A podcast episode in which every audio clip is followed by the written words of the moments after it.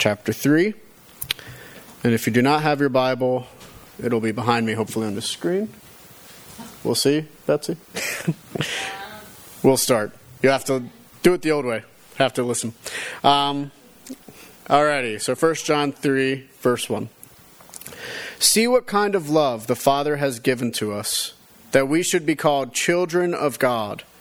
And so we are. The reason why the world does not know us is that it did not know him.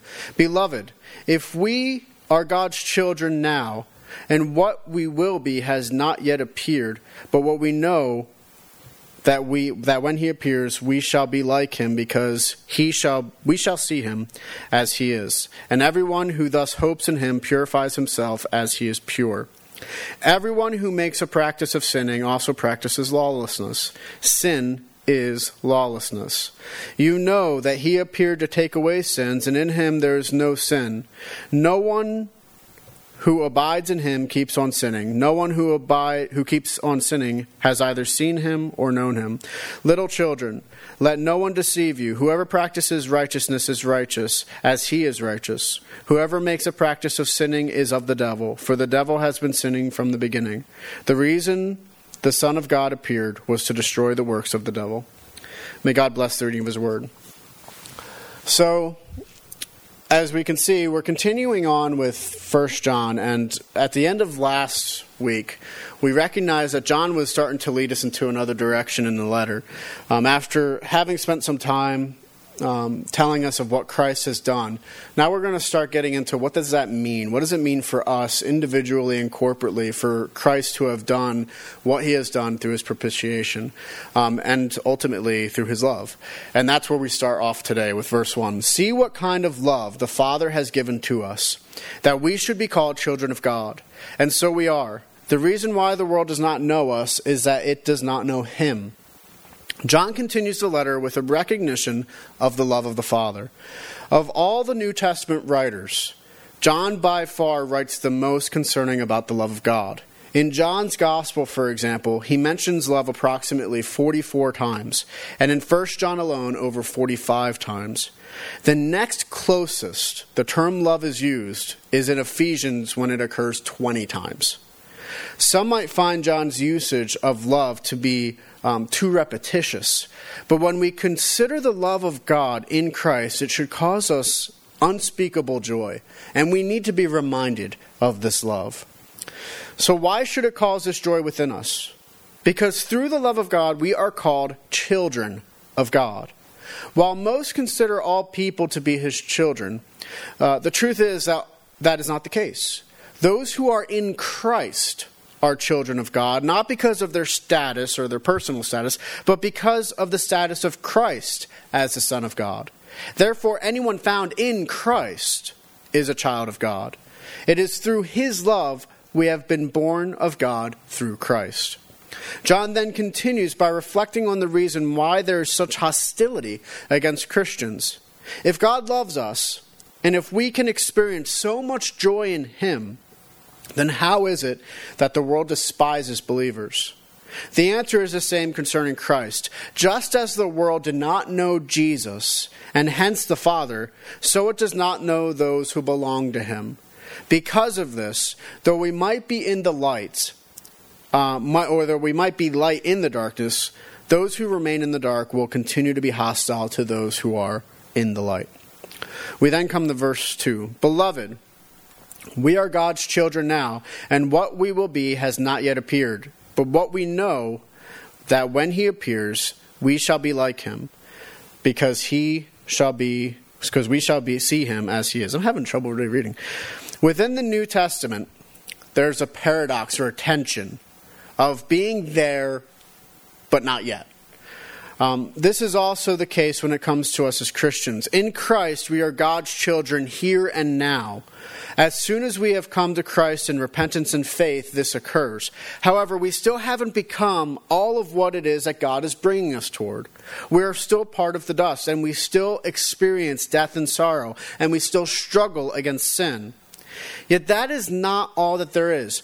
God does not adopt us as his children simply to leave us as things are.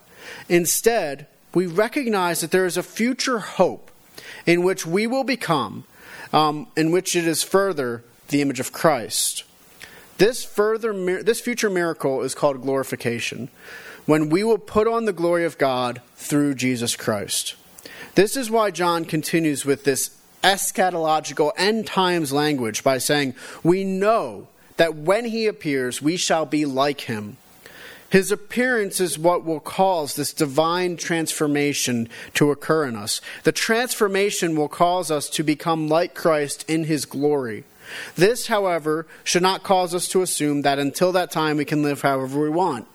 Instead, it should urge us to continue to live according to Christ here and now, since we are already children of God by his love. It will be when Christ comes and we see him as he is, we will further know the glory of Christ and actually partake of that glory. Then we come to verse 3. And everyone who thus hopes in him purifies himself as he is pure. This naturally leads us to what was already mentioned. If we are children of God by the love of God, then we cannot live however we want to. Instead, that love will stir in us, produce a change in us, because we know our hope in Christ both now and in the future. Knowing that future will cause us to want to purify, purify ourselves because Christ Himself is pure. This reminds us of the ethical call of the gospel.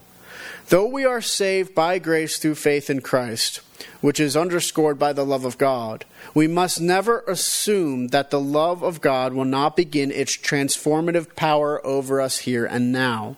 Instead, it is pivotal that we remember that the love of God should cause us to live for God and His glory according to His word.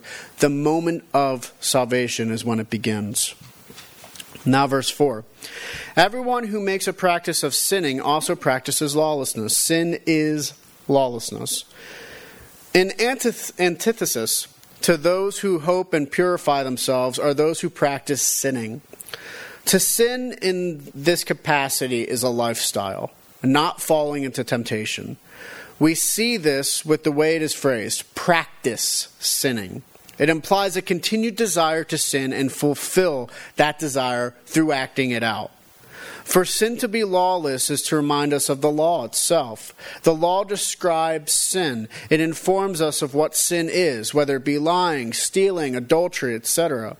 To live a lifestyle of sin where one's life is predominantly defined by these sinful acts is to then live a lifestyle of lawlessness, which in turn causes one to fall outside of the scope of Christian conduct, of purity, and into impurity. Now, verse 5 You know that he appeared in order to take away sins, and in him there is no sin. John gives us a reminder um, that the reason for Christ's appearing was that he would take away sins. This reflects the death of Jesus on the cross and the propitiation discussion found in chapter 2.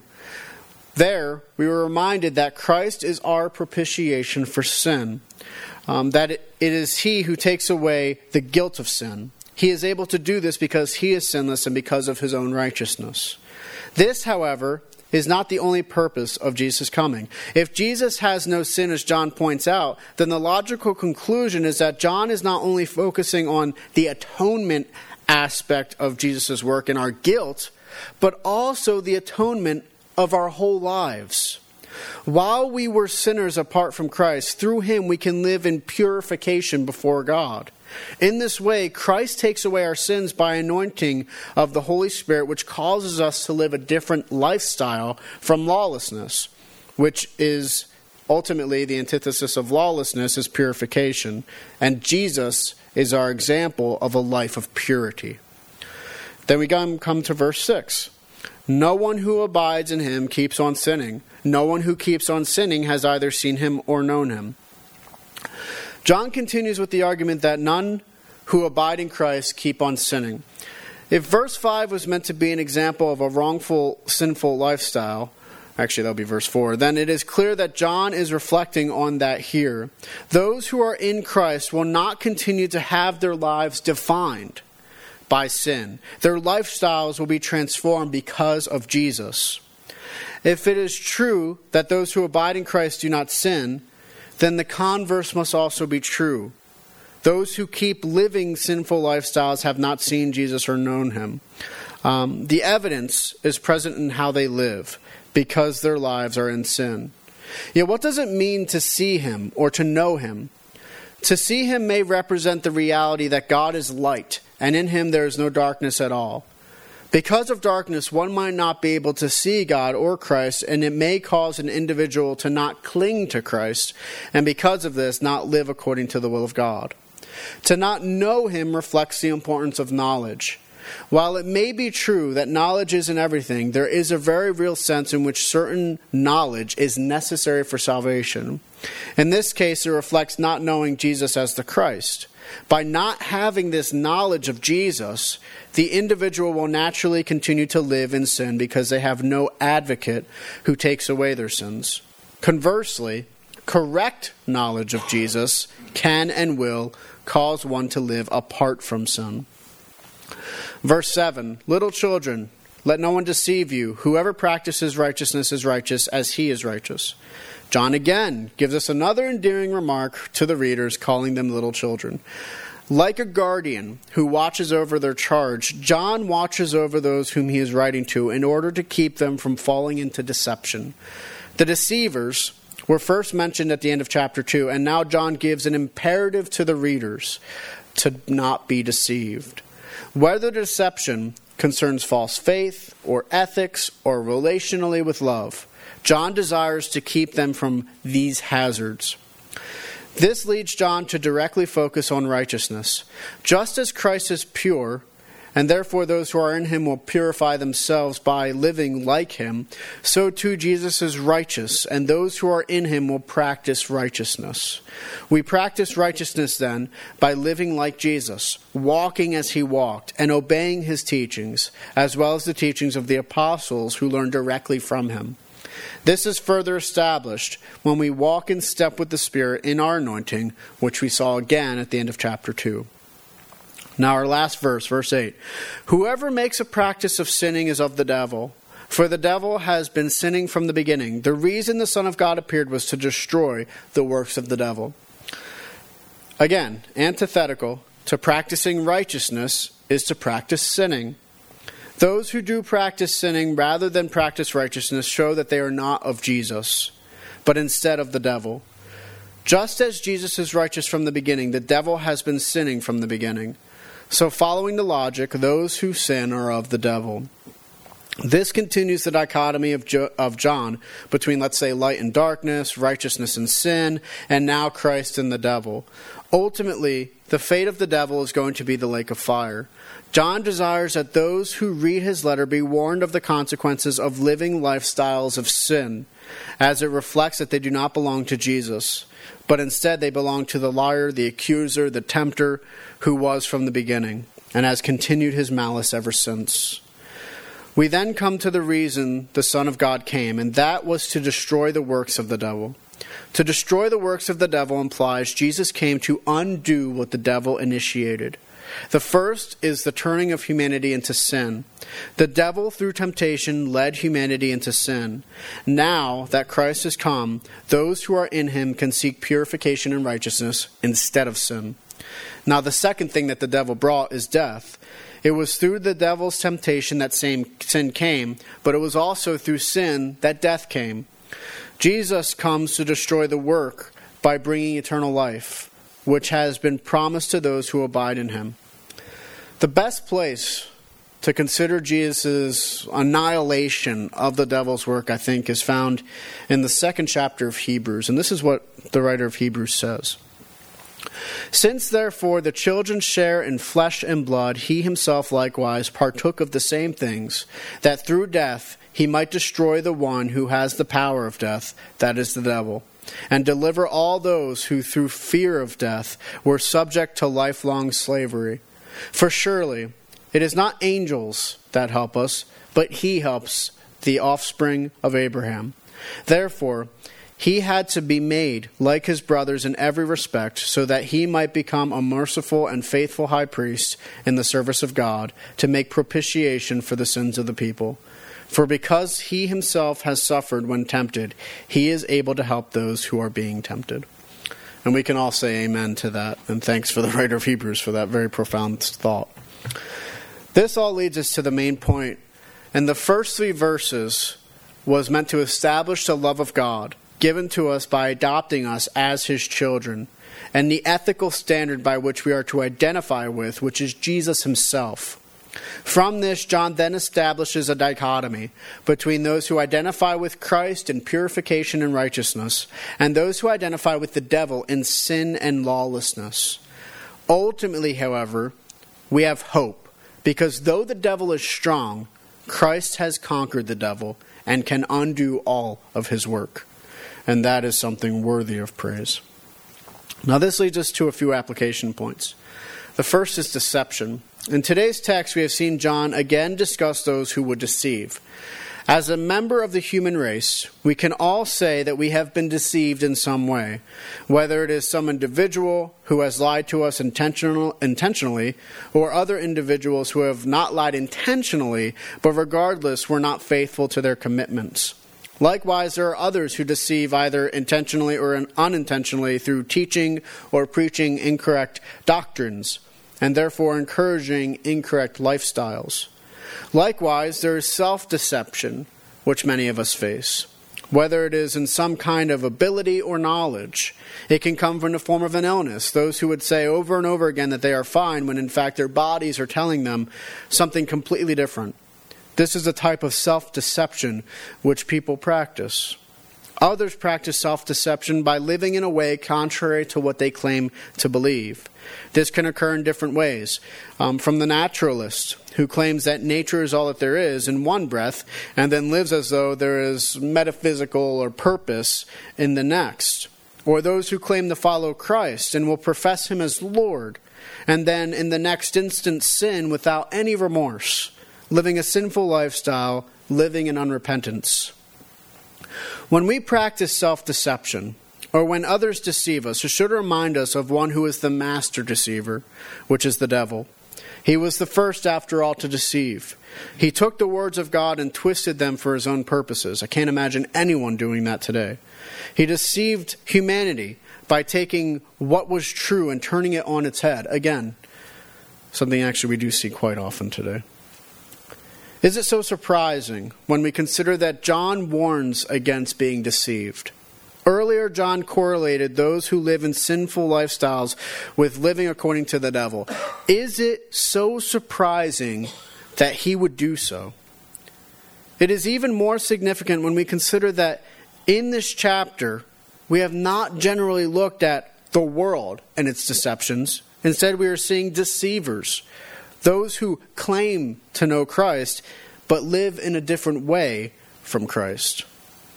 This is perhaps the greatest deception we can be given, and the greatest deception we can place on ourselves that we are right with God when in fact we are far from Him.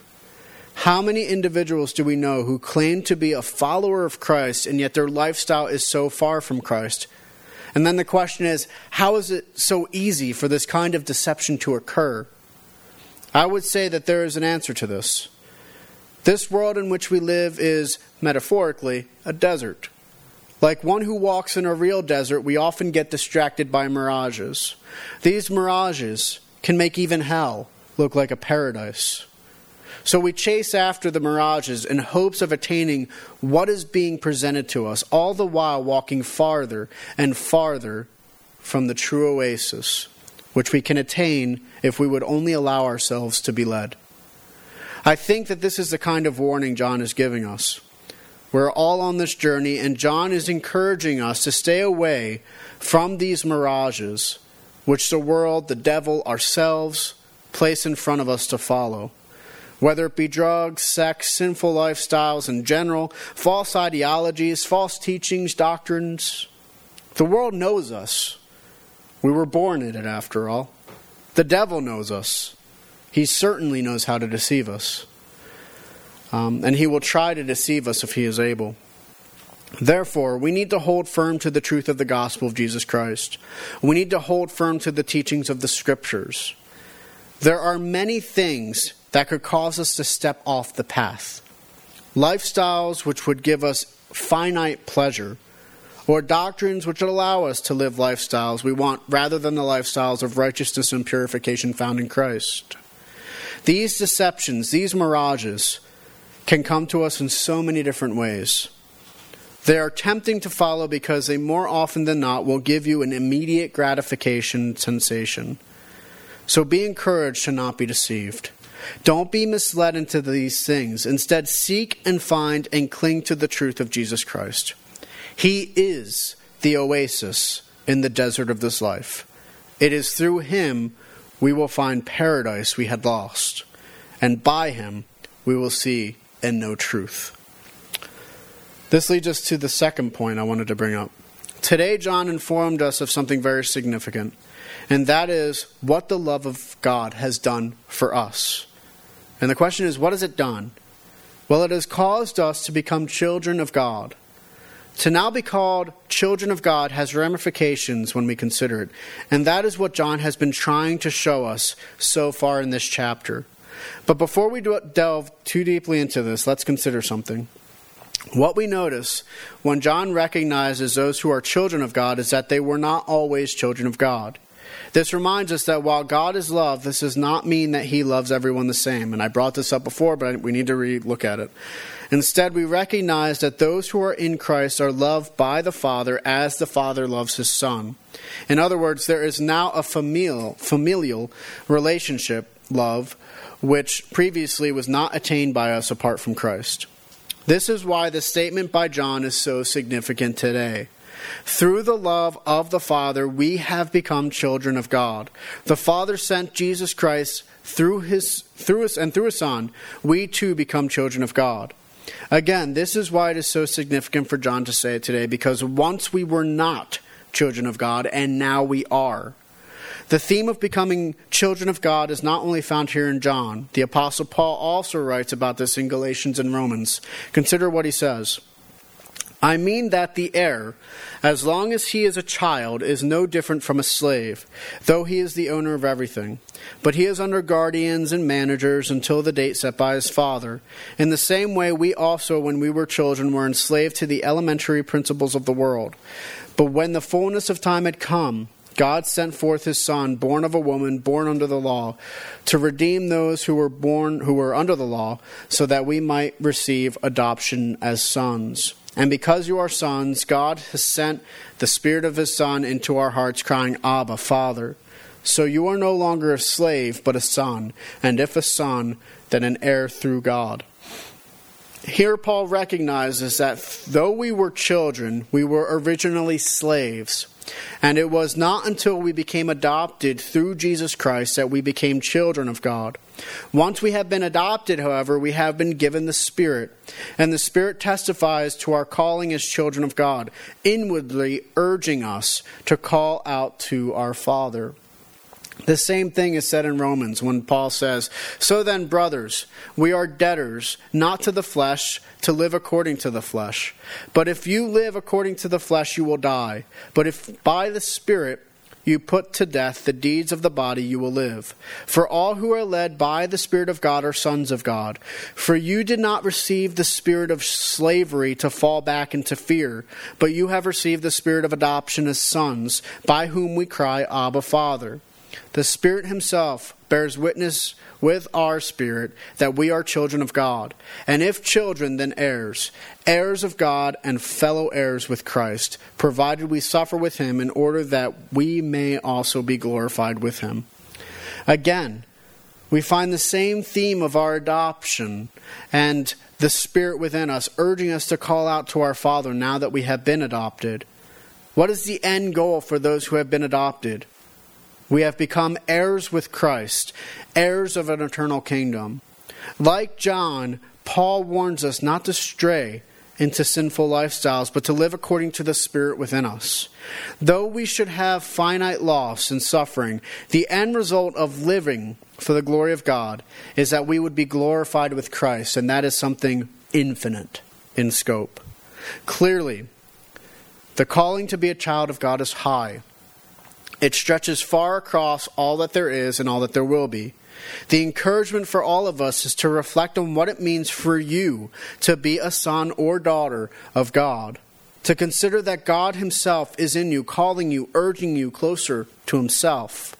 That because of what Jesus has done, God no longer looks upon you as a child of sin and slavery, but as His own child. He is now our Father, and being our Father, He will guide us purposefully into glory. So often it can be that we can easily mislead ourselves into thinking that the love of God for us is something small. Yet the truth is, it is something magnificent. What God has done within us has transformed our darkness into light.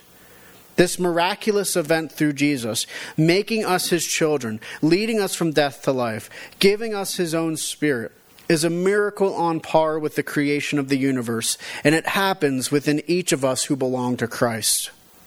Do not consider your sonhood or your daughterhood something insignificant. It is the work of God within us, and He deserves all praise for what He has done. Praise God for our redemption and for our adoption. For though we were lost in our sin, God found us, gave us a home, and an infinite inheritance. This is no small thing. It is a great thing which His love has done for all of, of those who were unworthy. This leads us to our third point transform lives. Now comes the hard part. The real question is can we know if we are children of God? Can we know if we have been regenerated by the Holy Spirit through the preaching of the gospel? The answer to this is thankfully yes. However, it is also causes us to ask another question. Not if we can know whether we are children of God, but questioning are you personally a child of God? This is a question we all, or many of us, I know I have, ask ourselves in some capacity at one point in time or another. And I do not necessarily believe it is a bad question to ask. With so many mirages in our views, it is very possible that we could be chasing a mirage rather than the truth. So when we ask ourselves this, it would be wise for us to consider where we can go in order to find the answer, because there are right places and there are wrong places to look. Simply put, we all or many of us want to ask each other whether or not we are children of God. The simple truth is, None of us knows each other's hearts. I cannot so easily peer into you and say, Yes, you are definitely a, a, Christian or a child of God. I am not able to do this even with the greatest amount of wisdom and discernment I have. I can certainly conclude by your lifestyle if you are not. And I may be able to encourage you to continue in the lifestyle you are living, but that is as far as any of us are able to take it. Now, some might think that this is a bad thing, but the truth is, it is actually a very good thing. We should not be desiring for our assurance from, eh, from other individuals. I do not want to find my assurance of salvation from individuals who are less than perfect. No offense. Instead, I think you and I would agree that the best place for us to find our assurance is in the one who is perfect, who can know us fully. And the only one who is perfect and who knows us fully is our Creator. This is what we can give thanks for that our Creator does know us fully, and He is the one who gives us our assurance. He gives us assurance in three ways. The first is with the Scriptures, they are inspired, inerrant, and fully sufficient in teaching us about who God is and who we are, and how we are expected to live as His children if we are in Christ. This is a primary way in which we can find our assurance to seek out the scriptures and test our doctrines and our lifestyles against the Word of God. Some will wonder why doctrines and lifestyles go together, and the reason is that what we believe will, more or less, affect how we live. Therefore, doctrines are just as important as lifestyles. To know correctly is just as important as living correctly. Thankfully, we can know our doctrines are sure if they coincide with the Scriptures. Likewise, the Scriptures can teach us how we are to live in light of the knowledge it provides us. John today recognizes both negatives and positives in today's text. Two positives are to live in purification, to purify ourselves, and to practice righteousness. Both of these cause us to look to Christ, by whom we are purified and through whom we are declared righteous. Likewise, we look at all of Scripture because it all points to Jesus and his gospel. The second way we can find our assurance, then, is directly from God through his Spirit. As we have seen, the Spirit urges us to call to our Father. Likewise, in Romans and Galatians, we are called to live according to the Spirit. We can live according to the Spirit because the Spirit has been given to us. The question we want to ask is can we know that we have the right Spirit? The answer is yes, because of the Scriptures. What do the Scriptures inform us concerning what it is like to live according to the Spirit? We find in Galatians um, but I say, walk by the Spirit, and you will not gratify the desires of the flesh. For the desires of the flesh are against the Spirit, and the desires of the Spirit are against the flesh. For those, for these are opposed to each other, to keep you from doing the things you want to do. But if you are led by the Spirit, you are not under the law. Now, the works of the flesh are evident sexual immorality, impurity, sensuality, idolatry, sorcery, enmity, strife, jealousy, fits of anger, rivalries, dissensions, divisions, envies, drunkenness, orgies, and things like these. I warn you, as I warned you before, that those who do such things will not inherit the kingdom of God. But the fruit of the Spirit is love, joy, peace patience, kindness, goodness, faithfulness, gentleness, self control. Against such things there is no law, and those who belong to Christ Jesus have crucified the flesh with its passions and desires. If we live by the Spirit, let us also keep in step with the Spirit. Here we find two different kinds of lifestyles. One is in the flesh, and the other is in the spirit. Those who live lifestyles of sexual immorality, impurity, sensuality, idolatry, sorcery, enmity, strife, jealousy, fits of anger, rivalries, dissensions, divisions, envy, drunkenness, orgies. In other words, sinful and lawless are outside of the kingdom of God. It is not that one might have all of these as a lifestyle, but even just one which overshadows the rest. We all know individuals who could fit and be defined by one if not more than these in the list. We have to be on guard against the flesh and the devil, which would deceive us into thinking that these kinds of lifestyles are right and good and acceptable. Yet, what is acceptable? What is truly acceptable? And that is the Spirit who, who indwells us. The Spirit who produces His fruit in us, which is love, joy, peace, patience, kindness, goodness, faithfulness, gentleness, self control. This is the fruit which the Spirit within those in whom He dwells gives. We can know we have the right spirit by our lives. Our lives are our lifestyles in the spirit or are they in the flesh? That's a question we have to ask. We have to ask ourselves, where do we fall? Which do you seek? The good fruit of the spirit or the bad fruit of the flesh? Finally, the third way we can find our assurance is when we affirmatively, affirmatively answer the question Is God working in us? Is He working in me?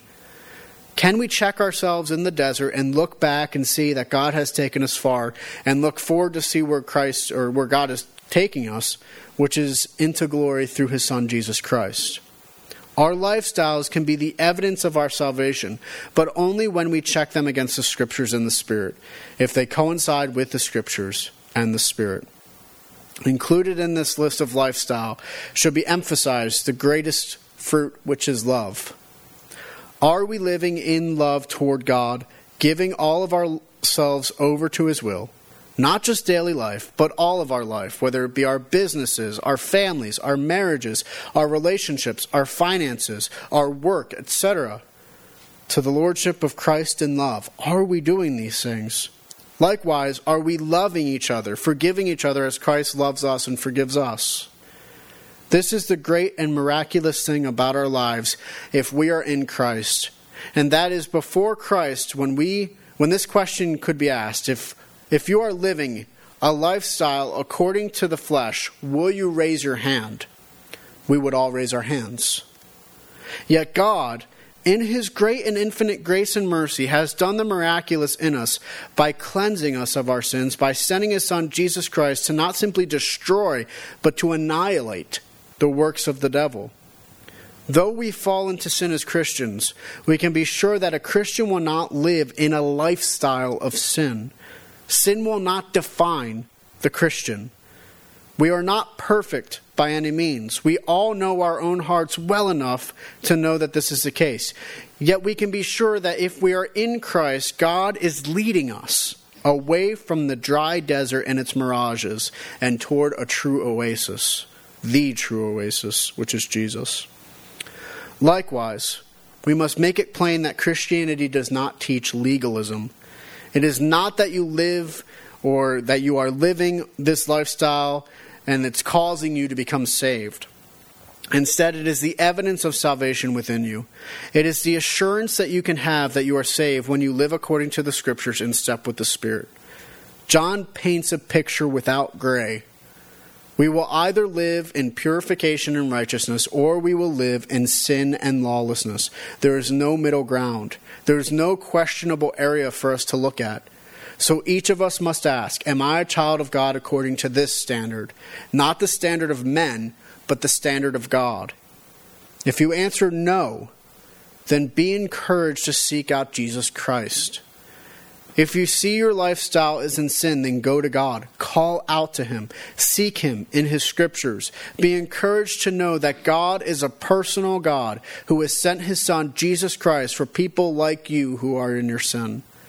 You can know redemption through Him, and you can become pure through his forgiveness and through his cleansing blood.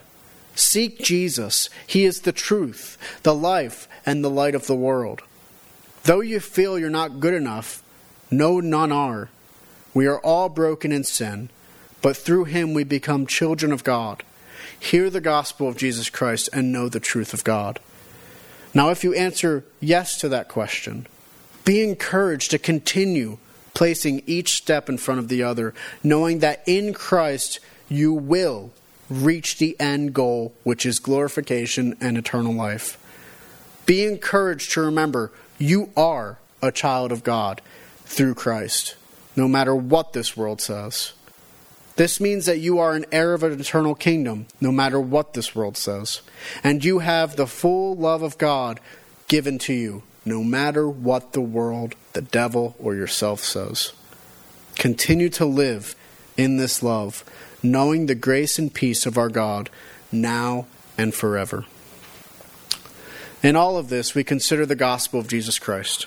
It is through the teaching and preaching of the gospel that the love of God is poured out on us, and we become his children it is through the proclamation of the gospel that God makes himself known to us, transforming us from sinfulness to godliness. It is through the gospel that we are brought from death to life. The gospel begins with our origins. All things were created by the power of God's word. Last of all, he created humanity to be his image bearers. Because God is a God of love, reason, knows, can be known, has personhood, morality, and displays hesed, we can as well. It is from it is because of being made in his image we find sanctity, dignity, and worth to human life. Yet like God, we are also able to choose. We could either choose to follow God in obedience into life or follow the deceiver, sin, into disobedience and death. We chose the latter, and we have continued to choose this ever since. Because of this, our relationships with God, ourselves, each other, and the world are broken. Because of our sin, we continue to accrue a greater and greater moral guilt before our God every day. Not a feeling of guilt, but true guilt before a true judge. At this point, Christianity seems dark. And yet it is in this darkness that God spoke his word and sent his light, which is his Son, Jesus Christ. Jesus lived, died, and rose again in time, space, history, and flesh. Because of his life, death, and resurrection, we become children of God. Through his life, we learn how to live in righteousness and purification. Through his death, we are cleansed of all of our sin and all of our guilt through his blood and made righteous before God. Through his resurrection, we too will be raised into glory. By him our relationships are being restored, and in his victory over life, in life over death, we have victory in life over death, defeating the works of the devil. All that is required of us is obedience in two things. The first is repentance. We are to repent of our sins. We are to turn away from our sins and turn toward God. We are to live lifestyles which glorify God according to the Scriptures. We are to walk as Jesus walked and walk in step with His Spirit in love for our Father in heaven and love for each other. The second is faith in Christ. We must recognize our total dependence upon the Son of God for our salvation. It is not what we do which saves us, it is what Jesus has done. We recognize that He is the Lord of all, and we are to follow Him with all of our lives. We are saved by grace alone, through faith alone, in Christ alone, according to the Scriptures alone, for the glory of God alone. For those who remain disobedient, there is only condemnation. None can stand before God our judge with only their deeds in hand. For even our best deeds are as filthy rags before a holy and righteous God, according to the prophets. Therefore, any standing apart from Christ before God will find only condemnation for their sins, judgment for their disobedience. Yet, for those who are obedient, there is no longer condemnation. Though they were once in darkness and death, those who are in Christ find light and life. They are given the Spirit of God, which helps them stand firm against the darkness of sin, the devil, and the world. They have victory in life. They become children of God and co heirs of an eternal kingdom, knowing the peace of God forevermore. My encouragement to you is that you would hear the gospel and be transformed by its power that you would not be deceived by mirages in the desert, but that you would know the truth of Jesus Christ and the oasis which he leads. That we would all stand firm against the darkness of sin and the devil and not be discouraged by not be discouraged, but be encouraged by the grace of Jesus Christ who saves us from our sins. Give everything over to him, follow him, and know the love of God for his children. Amen. May God bless the reading of His Word. Let's go to Lord in prayer. Father, we thank you. We thank you for all that you have done. We thank you for your Spirit which is within us. We thank you for the outpouring of all of your love, which overflows all of us. And once it overflows, spreads across all of our lives. We thank you, Lord, for what you have done through your Son, Jesus Christ, who continues to redeem us, who completely annihilates the works of the devil so that in the end we can live for you, not in sin, but in purification, in righteousness, and that in the end we would have eternal life through your Son, Jesus Christ. Keep us going on the road, Lord. Don't let us fall off the path. Keep your children as you have promised to do, and let us never take our gaze off of where it is that you are leading us. We thank you again. In your Son's name, amen. Please rise as we